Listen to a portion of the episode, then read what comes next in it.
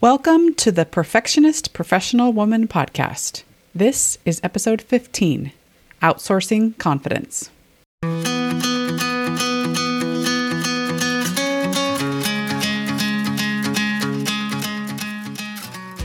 I'm Carrie Martinez.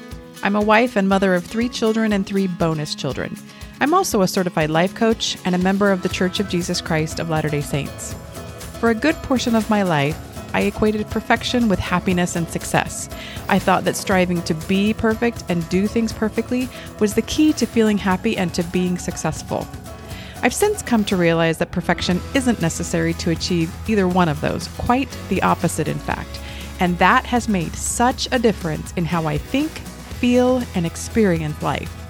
So if you're a professional woman and you'd like to know how to release perfectionism, so you can trade self-doubt for self-confidence, stop beating yourself up, and start enjoying your life more, then come with me. Let's do this together.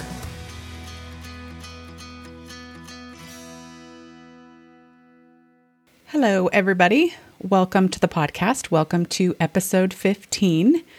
In this episode, I'm going to talk about something I believe all perfectionist women do to some degree or another, myself included, and that is outsource their confidence and self-worth.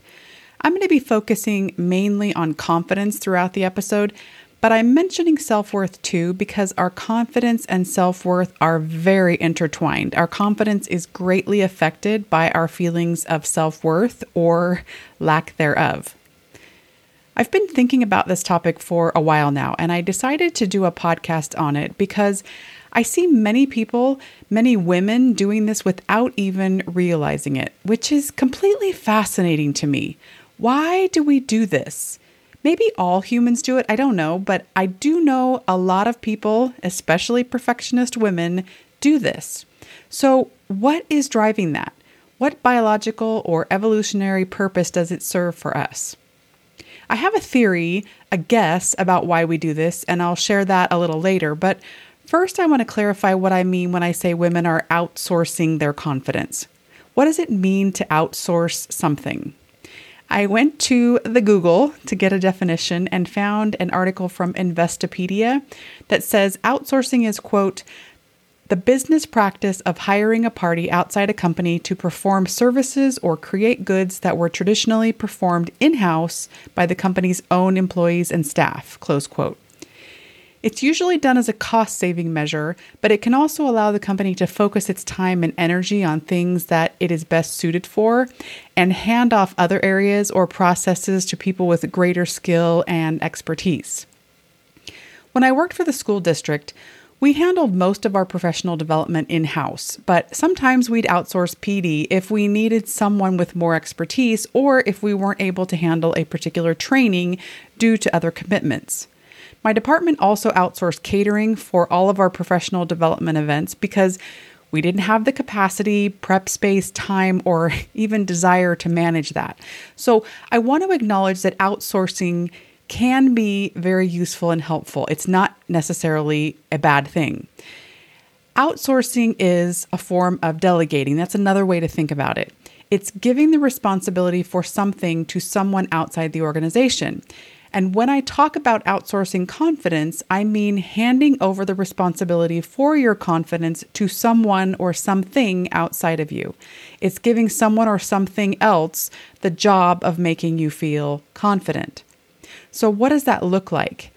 In what ways might you be outsourcing your confidence, or to what kinds of things might you be giving the job of making you feel confident? Well, you might be outsourcing to things like job titles, degrees, certifications, and awards, things you'd see on a resume. In other words, you might feel confident because you have those things or not feel confident because you don't. Either way, you're shifting the responsibility for your confidence to those things. You might be outsourcing to affirmations and accolades from others. These could be compliments people say directly to you, or they could be written comments in performance evaluations, feedback forms, and social media. You could also be outsourcing to the number of likes and follows you have on social media. You might be outsourcing to things like the number of speaking engagements you're asked to do, the projects or teams you're asked to lead, the number of items you cross off on your daily to-do list, the size of your professional network, or who's in your professional network. You might be outsourcing to milestones and accomplishments like the number of competitions won, miles logged, books read, countries visited, weight lost, or articles published. You might be outsourcing to the number on the scale or the number on your clothing labels. In terms of self-worth specifically, you might be outsourcing to your marital status, the number of children or friends you have, how your children behave, and what they've accomplished. You might be outsourcing to the number of birthday messages and social event invitations you receive, or to material possessions like cars, clothes, and the size and cleanliness of your home. I could go on, but I think you get the idea. The way to tell if you're outsourcing is to finish this sentence. I feel confident because, and then fill in the blank, or I don't feel confident because, and then fill in the blank. If you feel confident because you have a certain position, have X number years of experience, manage other people, have published this many articles or podcast episodes, produced X number of videos, or if you don't feel confident because you lack those things, you are outsourcing. If you feel confident or don't feel confident because of things outside you, even things like your clothing size or the number on a scale, you're outsourcing. Now, I'm not pointing this out to say it's a problem. I'm not pointing this out so that you can start beating yourself up or shaming yourself about it. I'm not saying it's a bad thing in and of itself. So if you heard all those examples and you're thinking, oh my goodness, I'm outsourcing everywhere, it's okay. As I said in the beginning of the episode, we all do this. Outsourcing seems to be a normal human thing from what I've observed. I just want you to be aware of it because, as I've said in previous episodes and will continue to say many, many more times in the future, awareness is the first step to lasting change. You can't change something you're not aware of. So we have to start building awareness if we want to do something different, if we want to create a different result. I also said before that outsourcing in business can be really useful and helpful, and I think it serves a useful purpose in terms of our confidence and self-worth too. My theory is that our brains do this to conserve energy. At their most basic level, our brains are don't-get-killed devices. Their primary function is to keep us alive, and they do that by trying to conserve energy, warning us about danger, and encouraging us to seek things like food that will keep us alive. Outsourcing confidence is a shortcut. It enhances our brain's efficiency. It's easier and less costly in terms of mental calories than sourcing it in-house. If I can outsource my confidence to things outside me, I don't have to do the work of managing my brain, which is what's involved in sourcing those things internally.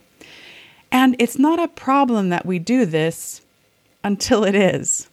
So let's talk about why and how outsourcing confidence can be problematic. In business, there are potential risks with outsourcing, and some of those align with outsourcing confidence. So let's start there. When you outsource something in business, you give up most or all of the control over that thing. And sometimes the vendor doesn't deliver what you want or in the way you want it. If you outsource bookkeeping, for example, you give up some or all control over how your financial accounting is managed, and your vendor may not manage your books the way you want or may not give you financial reports in a timely fashion, let's say.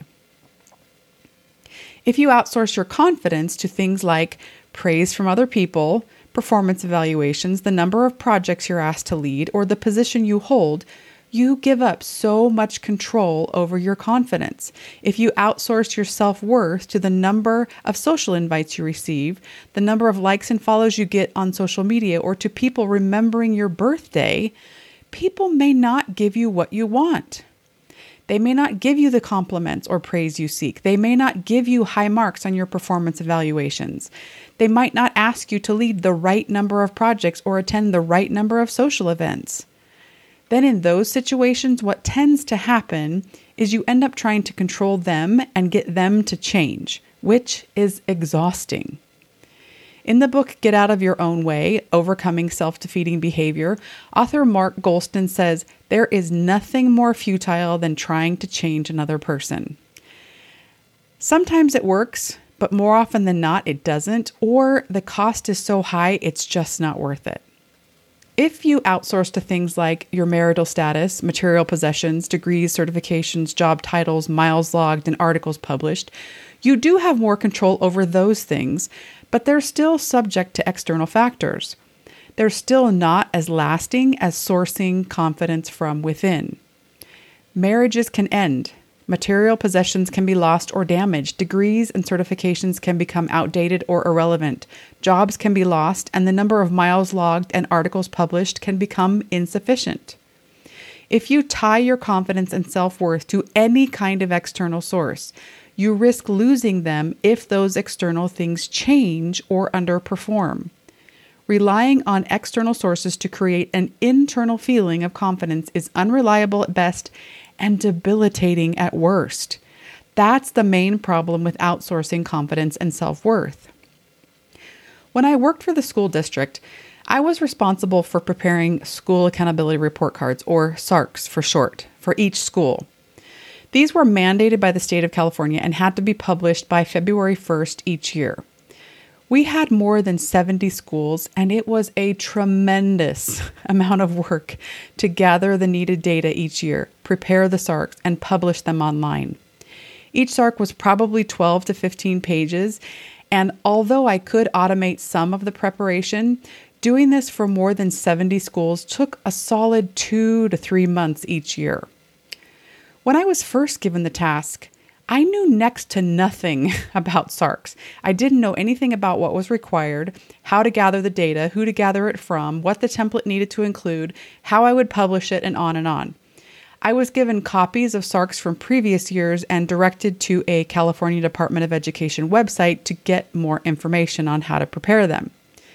It was challenging, but I figured it out and got the report cards done and posted by the deadline. I continued to do the SARCs for more than 10 years, and every year my stress level rose as the time to prepare them approached, and my dislike of the SARCs increased greatly. My last couple of years doing them, the district outsourced part of the preparation process to an outside agency, and that speeded things up some, but it was still a lot of work to get them done. Funny thing was, though, when my boss reallocated job duties within our department and gave the SARCs to someone else, I was crushed. I was relieved at first, but then I was crushed. Even though I dreaded preparing them every year, I took a lot of pride in doing them well. It was a huge job for just one person, and I had done it successfully for more than 10 years on my own. Knowing I was responsible for and could successfully execute such a big job made me feel very confident. It made me feel good about myself. I didn't realize it at the time, but I had outsourced a big chunk of my confidence and my self-worth to the job of doing the SARCs. I was tying both to the job, which was external, and not to my ability to do them and my capacity to problem solve and persevere and other things like that, which were internal. And when the job was given to someone else, my confidence and self-worth went with it. Years later, when I found coaching, I started to understand why that had affected me that way. After I learned to source my confidence and self-worth from within, I realized how much I'd been outsourcing and that I'd been doing it for most of my life. I now understand and want you to understand as well that if you want to develop more sustainable, more robust confidence, you need to insource more than you outsource. That's it. That's the key. You don't need to stop outsourcing. You don't need to go cold turkey. I like to think of this in terms of a scale where you've got outsourcing on one side and insourcing on the other. If the outsourcing side is heavier, you just need to add more to the insourcing side to start to balance it out. And as you continue to do that, your insourcing side will eventually be heavier than the outsourcing one. So, how do you insource confidence? Insourcing has everything to do with managing your brain, your internal world. You manage your brain by paying attention to the thoughts it's offering you about you, and then questioning, challenging, and pushing back on thoughts that aren't serving you.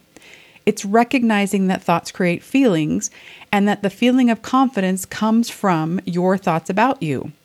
It's recognizing that thoughts are optional. And when you find one that's not serving you, you can opt for something different. If you haven't listened to episode 13 about my favorite problem-solving and coaching tool, The Model, you should definitely do that because I go into a lot more detail there about this idea of thoughts creating feelings. Let's go back to my SARC story for a minute. The first year I did the SARCs, remember I said I knew next to nothing about them and I was given SARCs from previous years and directed to a website to learn what to do. I did not feel confident about doing the SARCs when they were first handed off to me. I felt quite the opposite, but it wasn't because I lacked experience and had never done them before. The amount of experience I had was a neutral circumstance, and circumstances can't create feelings. Thoughts create feelings. My initial lack of confidence didn't come from me having never done the SARCs before. It came from what I thought about me never having done them before. It came from me thinking, I don't know what I'm doing, and I don't know if I can do this. It came from me thinking I might mess this up big time. If I had thought, I've never done this, but I'll figure it out, or I'm going to work on this until I do figure it out, I would have felt something completely different. Same circumstance of never having done the SARCs, but a different thought would have created a different feeling. Similarly, after I completed the SARCs that first year and every year after, I felt very confident. But that wasn't because I now had experience. It was because I was thinking I did it and I know what I'm doing and I can do it again. If I had finished the SARCs and thought, I don't know if I'll be able to handle that again next year, I would have felt self-doubt instead of confidence. Now, if you're thinking, wait a minute, are you saying experience has no bearing on me feeling confident, that I can feel confident even when I don't have any experience just by changing my thoughts? That doesn't seem possible. Just hear me out for a minute. Does experience impact your confidence? Yes and no. Experience does have some bearing on you feeling confident, but probably not in the way you're thinking. Experience makes it easier for us to think the thoughts that create confidence. It makes it easier for us to think, I can do this, or I've got this, because we're using evidence from our past to back up those thoughts. But our thoughts are always optional. So we could choose to believe, I can do this, or I've got this, even without experience. I could have thought that when I was first given the SARCs. I didn't though, because at that point, I didn't realize my thoughts were optional. I didn't realize I could think I can do this or I've got this when I had no evidence of that. And this is important to realize because if we need experience to feel confident, we will severely limit our ability to feel confident. That means we'll only feel confident when we're doing something we've done before or something similar to what we've done before. If we can't generate enough confidence to try new things, we'll stagnate, we'll never grow. In episode 11, Improving Your Confidence, I said one of the most important things you can do to increase your confidence is to take action. I quoted from the book, The Confidence Code by Claire Shipman and Katty Kay, where they said, quote, "Nothing builds confidence like taking action, especially when the action involves risk and failure. When in doubt, act," close quote. Now, taking action in and of itself won't make you feel confident because actions don't create feelings. Thoughts do, remember. But taking action will make it easier for you to think the thoughts that create confidence. That's why doing things even before you're ready, doing things even when you're scared, can be so powerful and helpful. Take action so you can believe, so it's easier for you to think thoughts that make you feel confident. Also consider that when you were younger, you didn't need prior experience to generate confidence. Thank goodness, because when you were little, you hadn't done anything before. You just kept getting up and trying again every time you fell down as you were learning to walk. You kept making sounds and trying different word combinations as you were learning to talk. You kept holding a pencil and making marks on a page until you learned to write. Everything you've learned to do, you started doing without prior experience. It may be harder now to think thoughts that will create confidence for you, but a big part of that is probably just due to lack of practice. Confidence and all mind management really is a perishable skill. We lose it if we don't continue to do things to keep it up. It's something we need to practice consistently if we want to maintain and increase. And that's fantastic news, because if you haven't been practicing thoughts that create confidence and regularly weeding out thoughts that inhibit it, you can start now. Doesn't matter how old you are. Doesn't matter how long you've struggled with self-doubt and insecurity. You can start today and feel a difference today. So let's go back to talking about how you insource confidence. Once you have awareness of why you're feeling confident or not, which remember, all comes from what you're thinking, you can start playing with thoughts that aren't serving you. Push back on thoughts that don't help you have your own back. Challenge thoughts that don't validate your ability to figure things out and make it through. Question thoughts that don't acknowledge your capacity to course correct and handle mistakes. Direct your brain toward thoughts that build your trust and belief in yourself, and away from thoughts that base your confidence on external things. Practice thinking things like, I can figure this out, or everything is figure outable. No matter what happens, I'll make it through. I've made it through hard things before and I can do it again. No matter what, I'll have my own back. Remember, confidence is an inside job, and insourcing it is about developing a solid foundation within ourselves so we can become less reliant on external validation. I hope this has shifted your perspective on developing confidence, and I hope you found it super helpful. If you did, I have one small request. Please subscribe to the podcast and give it a 5-star review. If you'd like to do one more thing, share it with another woman you think might benefit from it. All right, my friend, that is it for this episode. I will see you next week. Thanks for listening to this episode of the Perfectionist Professional Woman podcast. To see show notes and a transcript, head over to kerimartinez.com/podcast. That's kerimartinez.com/podcast. And while you're there, click the link to download my free Feel More Confident cheat sheet. If you're a career mom and a perfectionist and you'd like to feel more confident in your career and your personal life so you can stop letting fear hold you back, this cheat sheet will help. Have a beautiful week. Ciao for now.